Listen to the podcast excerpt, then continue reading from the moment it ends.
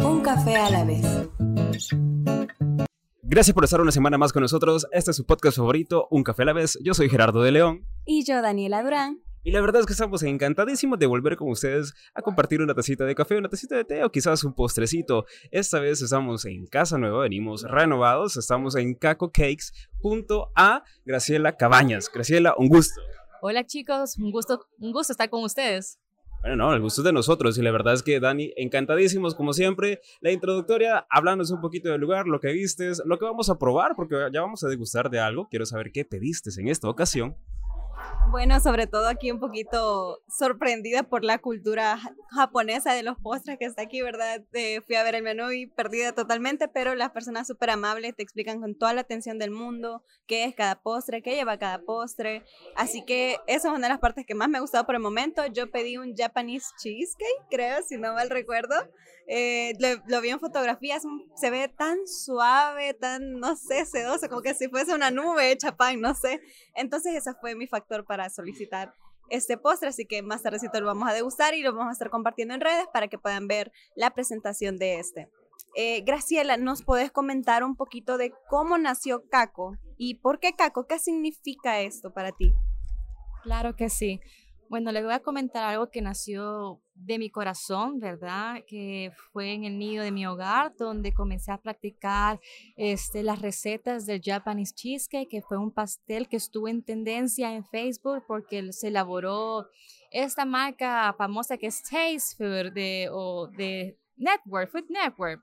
Entonces elaboró, yo cuando lo vi yo me quedé impactada, yo vengo elaborando postres desde los 18 años, este, yo busco recetas, yo las elaboro. No tuve la oportunidad de estudiar eh, artes culinarias, por más que quería, creo que no se pudo por eh, varios eh, problemas financieros, financieros. Entonces mi mamá me, me obligó, pero se lo agradezco y estudié una carrera de cinco años que era como más o menos ad hoc a las artes culinarias, que era ingeniería en alimentos la cual amé porque aprendí mucho estructuralmente, químicamente de los productos que ahora me ha ayudado bastante en elaborar esos productos. Yo creo que todo tiene un fin. Entonces, bueno, comencé a practicar este pastel porque quedé impactada de lo hermoso que era visualmente. Es simple, visualmente es simple, pero tiene su complejo en elaboración. Entonces, bueno, la primera vez que saqué ese postre, lo quemé lo quemé porque yo culpando la receta que me dio mala temperatura, no, mentira, yo la vi mal, era Fahrenheit y tiene que ser centígrados. Vaya, vaya. Este, ay, sí. Pero seguí intentando, seguí intentando, lo, cambiando la receta conforme, porque también varía con el horno, con la humedad, con muchos aspectos cómo este pastel funciona en diferentes países, también con respecto a los sabores, porque el Japanese cheesecake original en Japón, este, su formulación es bastante contenido de huevo. Entonces, varios comentarios porque yo me puse a estudiar este postre, estudiar los comentarios, videos, miles de videos para entender a qué sabía, a qué eh, olía todo porque yo nunca lo había probado en ningún lado. Entonces, con eso me guié y yo conozco, o sea, conocemos la cultura japonesa, nos conocemos nosotros. Eso, olor a huevo no es algo que, que nos guste, que nos llame la atención, ¿verdad? Entonces, comencé a trabajar la formulación, nunca apartándome mucho, de, o sea, de la receta original, solo eh, pequeños cambios para el paladar salvadoreño. Entonces así fue que nació mi, mi fórmula y el Japanese Cheesecake que ahora vendemos en Caco Cakes. Ahora, con respecto al nombre de Caco, Caco tiene, es como unión de dos palabras. Esta palabra Caco nació hace años en mi corazón porque mi mamá se llama Carolina. Ella de chiquita la apodo era Caco. Caco aquí, Caco allá, igual mi, con mi prima crecí llamándole Caco porque se llamaba Carolina. Entonces esa palabra a mí me encantaba, no sé por qué, y es un homenaje hacia mi mamá, Caco. Ahora, Caco mamá se escribe C-A-C-O, ¿verdad? Eh, hay una palabra en japonés que es pastel, que es keki. Entonces se escribe K-E-K-I. Entonces al unir kako y keki nace kako. ¿Verdad? Entonces es un homenaje a mamá, es un homenaje a la, a la cultura y gastronomía japonesa. Ok, bastante interesante y sobre todo la parte de que a veces uno quisiera centrarse específicamente, digamos, haber estudiado gastronomía, ¿no? Pero eh, totalmente súper útil la parte de, de, de, la, de la carrera que estudiaste. Yo tuve la oportunidad de haber conocido a una persona que igual estudió lo mismo y una vez me dio un cheesecake, creo que es el cheesecake más rico que probado en toda mi vida. Es solamente que él no tiene como su emprendimiento, lo hace por hobby, ¿verdad? Y yo, mira, ¿y cómo haces para la textura? Porque la textura es, era o sea, no era tan, tan densa, correcto y, y, el sabor era tan, no sé, tan rico que nunca más lo he vuelto a probar en ningún otro lado. Y me empezó a explicar eh, de que cuando empezó a estudiar eso, empezó a, a, a tomar la importancia de la calidad de todos los procesos que conlleva realizar un postre o cualquier tipo de platillo, ya sea plato fuerte, eh, entradas, o sea, todo lleva un proceso y es una ciencia totalmente. Y, y la verdad es que admiro mucho tu dedicación, ¿verdad?, a, a la parte de, de que las, las recetas base tú la, la hiciste adaptable a nuestro paladar salvadoreño, que si bien decís, hay veces que, digamos, los alfajores dejan, los dejan con un olor como al huevo, ¿verdad? Perdón. Eh, igual el sabor, entonces la gente dice, ay, no, qué feo, sabe mucho. Entonces, sí, ¿verdad? Es bien importante también tomar en cuenta esa parte y yo creo que en cuarentena todos tratamos de, de, de hacer aunque sea una galletita o algo y, y ups, se nos quemó. Así que comprendí el sentimiento. sí, no, solamente bueno, la verdad es que me llamó mucho la atención esa manera de la autodidaxia que tú tuviste a la hora de realizar ese tipo de pósteres y lo importante que es. A lo largo del podcast, la experiencia que hemos tenido con el podcast y con los demás invitados, nos damos cuenta de que la mayoría tiene un nivel de convicción muy interesante. O sea, tú estudiaste de lleno el postre, estudiaste todas las peculiaridades y características que tiene realmente y nosotros ya nos vino de hecho el postrecito está bien bien bien curioso la verdad ah, es súper llamativo, sí, es estético. Tiene que venir a hacerse fotos de Instagram y demás por acá porque realmente la comida aquí habla con la vista. Definitivamente entra por los ojos y es una de las maravillas que nosotros nos encanta y por la cual estamos aquí. Aparte de que también pueden conseguir un cafecito, tenemos un cafecito helado por acá y es una maravilla para todos los amantes del café. Ahora bien, eh, algo que quiero preguntarte es acerca de todos los postres que tienes, porque no solamente tienes cheesecake, que es uno de los emblemas, es el, el icono de acá, ¿no? Es súper fluffy, súper rico, súper delicioso, pero ¿qué más tienes? Yo vi que tienes eh, diferentes postres y quiero que me hables un poquito de ellos, eh, cómo te enteraste de ellos, si también tuviste el mismo proceso creativo a la hora de realizarlos y demás. Claro, sí, mira, cada postre es totalmente único y viene siempre original de Japón. Lo chistoso de eso es que ninguno de estos postres lo he probado antes. Entonces me mucho en los comentarios que estuve leyendo. En base de eso, en mi cabeza, comencé a generar la fórmula. Yo tenía recetas, yo comienzo a buscar miles de recetas. Y ya las comienzo yo a modificar porque cuando tengo algo en mi cabeza que quiero que sepa y que se sienta así, yo lo comienzo a elaborar hasta poder lograrlo lo que tenía en la cabeza. Y gracias a Dios he tenido amigos japoneses, bueno, de la Embajada de Japón ha venido, me he hecho amiga de, del chef de la Embajada de Japón, ha probado nuestros productos y increíblemente es como, es como comerlos en Japón. Tenemos bastantes clientes eh, de Asia, coreanos, chinos, japoneses que han venido porque no encuentran sus productos este, en este país o les toca esperar que alguien les traiga. Entonces han encontrado en Kako Cakes ese lugar para encontrar sus, sus postres o snacks que ellos están acostumbrados. Ahora bien, tenemos eh, otro producto que se vende mucho, es el mochi. El mochi son como dulces o snacks japoneses que se elaboran de harina de arroz glutinoso, que es una capa blanca, es súper glutinosa, súper suavecita, parece un marshmallow, pero no es tan dulce como marshmallow. Y los rellenos pueden variar eh, dependiendo del país, dependiendo de marca como sea. Tengo el tradicional japonés que se llama el daifuku. El daifuku va relleno de anko. Anko es una pasta de frijoles dulce que elaboramos desde cero acá. ¿verdad? Este se lleva dos días de elaboración para poder extraer ese sabor fuerte de los frijoles y puedes sacar esa, esa jalea, sí, dos días eh, para poder tener esa jalea de frijoles. Queda muy deliciosa, bueno, a mí me encanta. No es un producto para todo el mundo, eso es entendible, pero hay gente que los ama. Muchos salvadoreños los piden, hay unos que, bueno, es, es o sea, es difícil que el cerebro le diga, ah, es una pasta de frijoles dulces. ¿Qué es eso? Porque estamos acostumbrados a comerlo con frijoles de desayuno, salado, con huevo, con todo, ¿verdad? Es bien chocante hacia la mente del, salvadoreño, pero comienzan a probarlo y se dan cuenta que es totalmente diferente. Hay gente que le digo, pruebe ese dulce. Ay, dulce de papaya, me dice yo, no, es de frijoles, le digo. Entonces, bien chistoso. Y yo no les digo que es de frijoles, su mente comienza a volar, que es de sandía, que es de papaya. Y yo, no. Y cuando digo que es de frijoles, ah, sí, ya su cerebro comienza a conectar los sabores. Es interesante, a mí me encanta. Y en Caco Cakes eh, tenemos los mochis reino de caramelos. Es una receta de una crema a base de caramelo y lo saborizamos.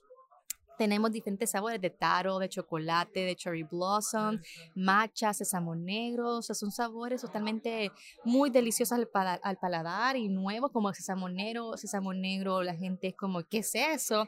Sésamo negro viene de la jonjolí. Al ser tostado, viene el sésamo negro y da un sabor delicioso porque como es saladito, con el caramelo es una textura y un sabor delicioso. Yo siempre lo recomiendo a todos y gracias a Dios a todos le han encantado. Entonces les recomiendo que prueben esos mochis y tenemos los famosos mochi ice cream que en Estados Unidos son bien famosos, igual en, en Japón y en Asia, que son los mochis rellenos de sorbete. Se venden congelados, son deliciosos para esta época de verano y tenemos también una variedad de sabores como taro, matcha, pistacho, cookies and cream, chicle, que es uno de mis favoritos porque me recuerda a mi infancia, el chicle.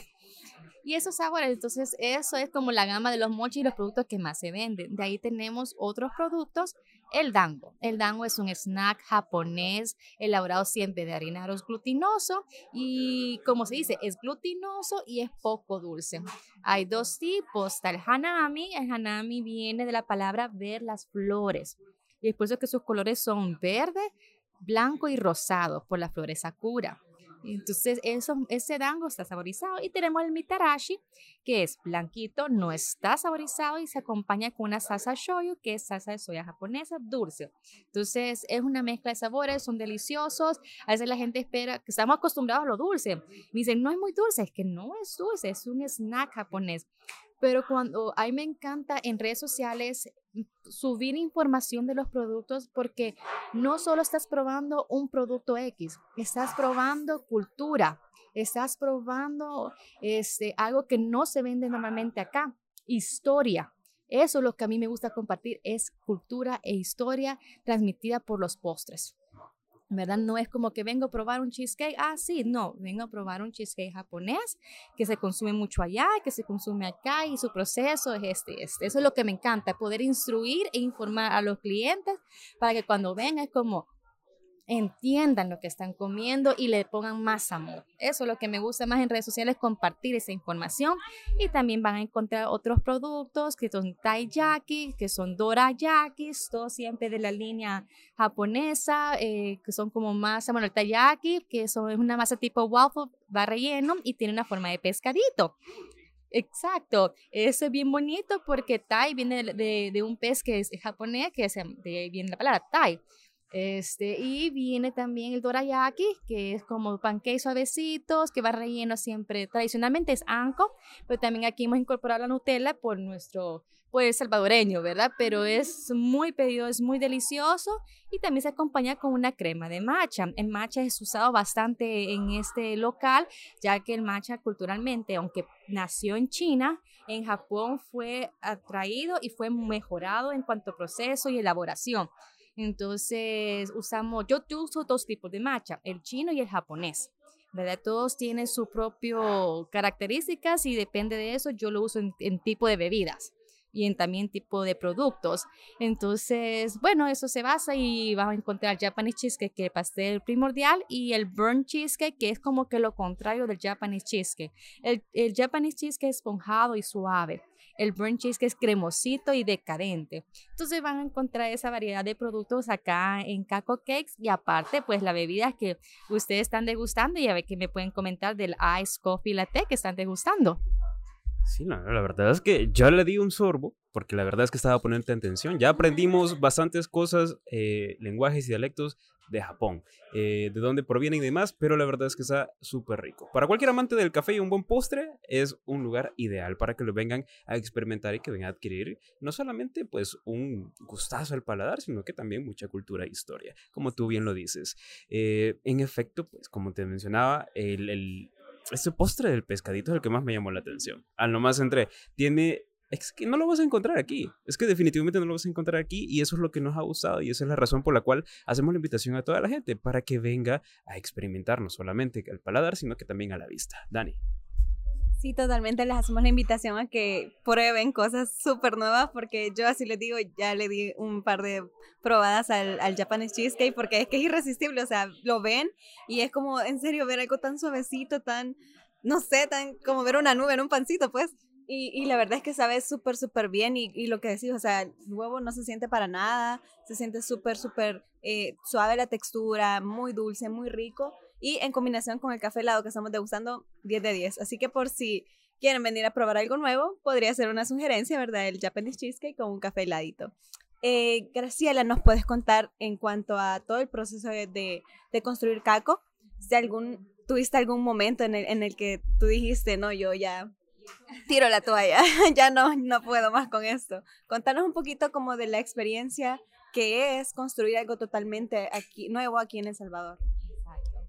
Bueno, yo la verdad que he ido paso a pasito. Gracias a Dios nunca corrí. Este, me dediqué bastante y especializarme en cada receta.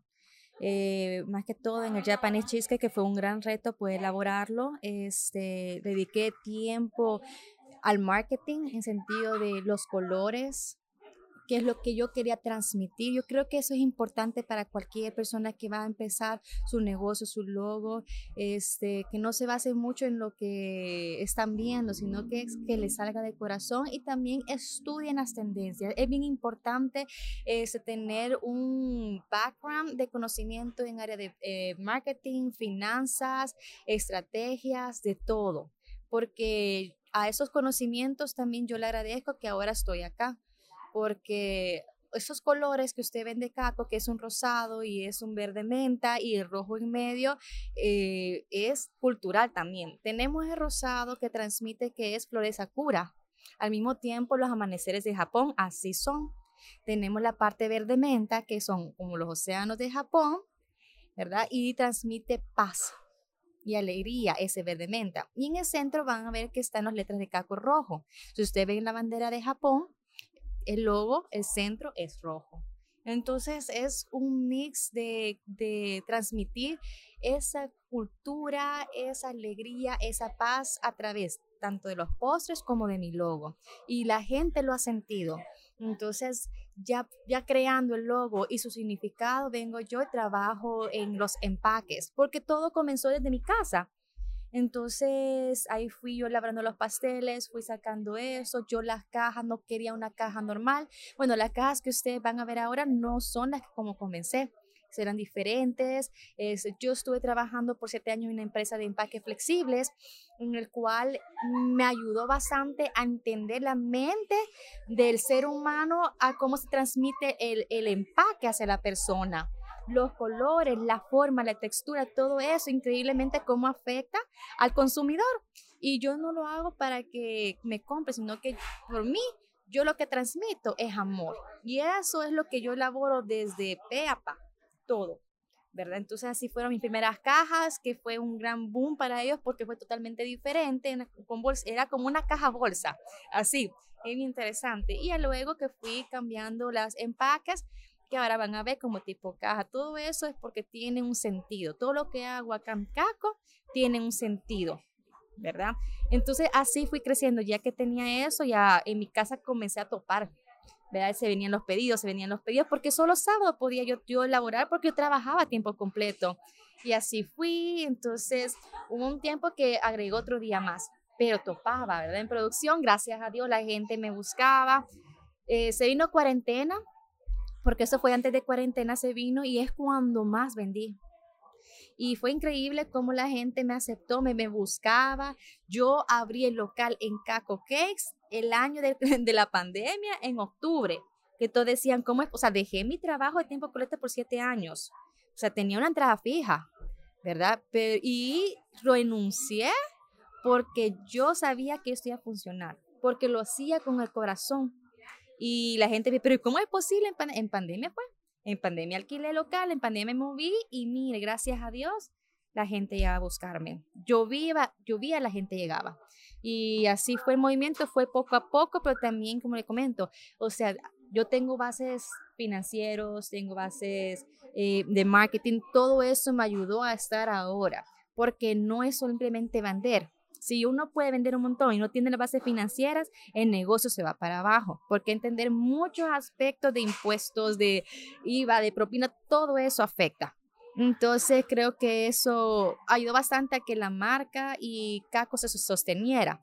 Y también, ¿verdad? Es el tener empleados bueno, mi equipo de trabajo, yo lo que hago es transmitirle ese amor para que ellos puedan lograr transmitir a los clientes que vienen ese mismo eh, amor en los productos que me ayudan a elaborar y atención al cliente. Creo que es un conjunto de experiencias, no solo el postre, porque qué feo sería que vengan, va, tenga, coma. ¿Cómo se sentiría? O pensar que el postre es lindo y hermoso, pero si viene uno más que está, no se disfruta. Entonces todo viene desde atrás. Si yo trato bien a mis empleados, ellos los van a tratar bien a mis clientes. Entonces creo que es como un montón de, aspectos que uno hay que evaluar y ser súper detallista para poder seguir creciendo. Porque yo no, o sea, yo le digo a, a mi familia, a mi esposo, yo no quiero crecer para ser rica.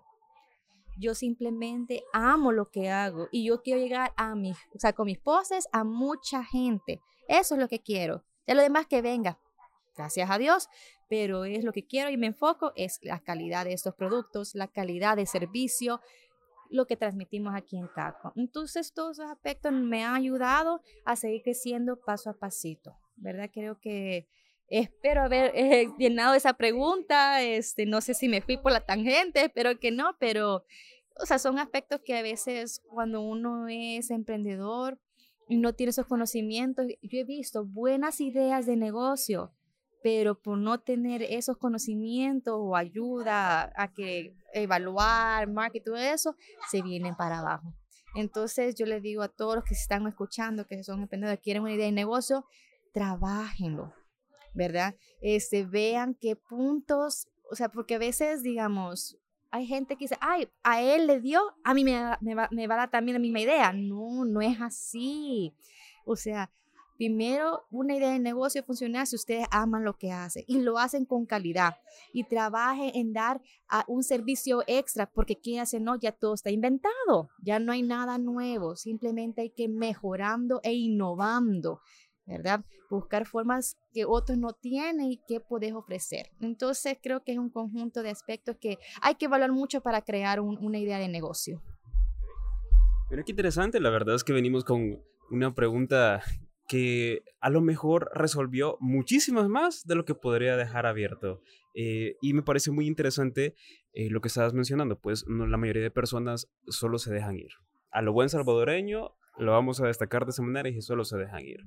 Y hay que sentarse a pensar. Yo secundo la idea, efectivamente el podcast surgió de la misma manera en como tú eh, surgió Caco y lo segundo completamente y agradecemos que compartes esa experiencia con nosotros porque es importante que todos los que nos escuchan y quieran formar parte de esta cultura de negocios, de emprendimientos, que es algo que ha estallado. Tenemos que mencionarlo, que después de esta situación que vivimos a nivel global, esto ha estallado y ha traído cosas innovadoras, que era precisamente lo que necesitábamos. Sobre todo en un país en donde hay mucha creatividad, hay mucha, pero mucha capacidad, pero los recursos pueden a veces eh, no de favorecer, no lo quiero decir de esa manera, pero sí desanimar. Y entonces ahí es donde entra nuestra capacidad de innovar, ¿no? Entonces eh, es algo súper chévere que lo podemos mostrar de esa manera y la verdad es que como un café de la vez, nos sentimos muy orgullosos y la felicitamos por ese tremendo, tremendo negocio en el cual nos encontramos compartiendo un café junto a ti. Así que, bueno, la verdad es que nos encantaría saber también cómo los podemos buscar en redes sociales, número de contacto, direcciones donde se encuentran para toda la gente, no solamente del país, sino que también en el exterior que venga y nos escuche, que pueda degustar de esa maravilla culinaria. Perfecto. Claro que sí. Este, bueno, en Instagram nos pueden encontrar como caco.cakes. En Facebook, de igual manera, creo que es caco.cakesSV. Tenemos nuestro contacto por WhatsApp, que es 63145789. Y si están en el exterior, pues que usen el 503 al principio. Eh, ¿Qué más? ¿Qué otra? Eh, sí, ¿cómo? Ah, la dirección, este, bueno, estamos, la, estamos ubicados en Plaza Céntrica, sobre calle La Mascota, San Salvador. Se queda a 100 metros arriba o contiguo a Plaza Azaleas. Eh, o enfrente de la Plaza Calpataro para los que conocen estos tipos de placitas que ya tienen años de estar existiendo. Aquí nos pueden encontrar, igual eh, en Waze o Google Maps nos pueden encontrar, pueden usar esas dos apps para encontrarnos y o si no cualquier cosa, se comunican con nosotros en WhatsApp y nosotros con gusto le mandamos la ubicación y lo atendemos aquí con delicadeza y explicándole todos los productos.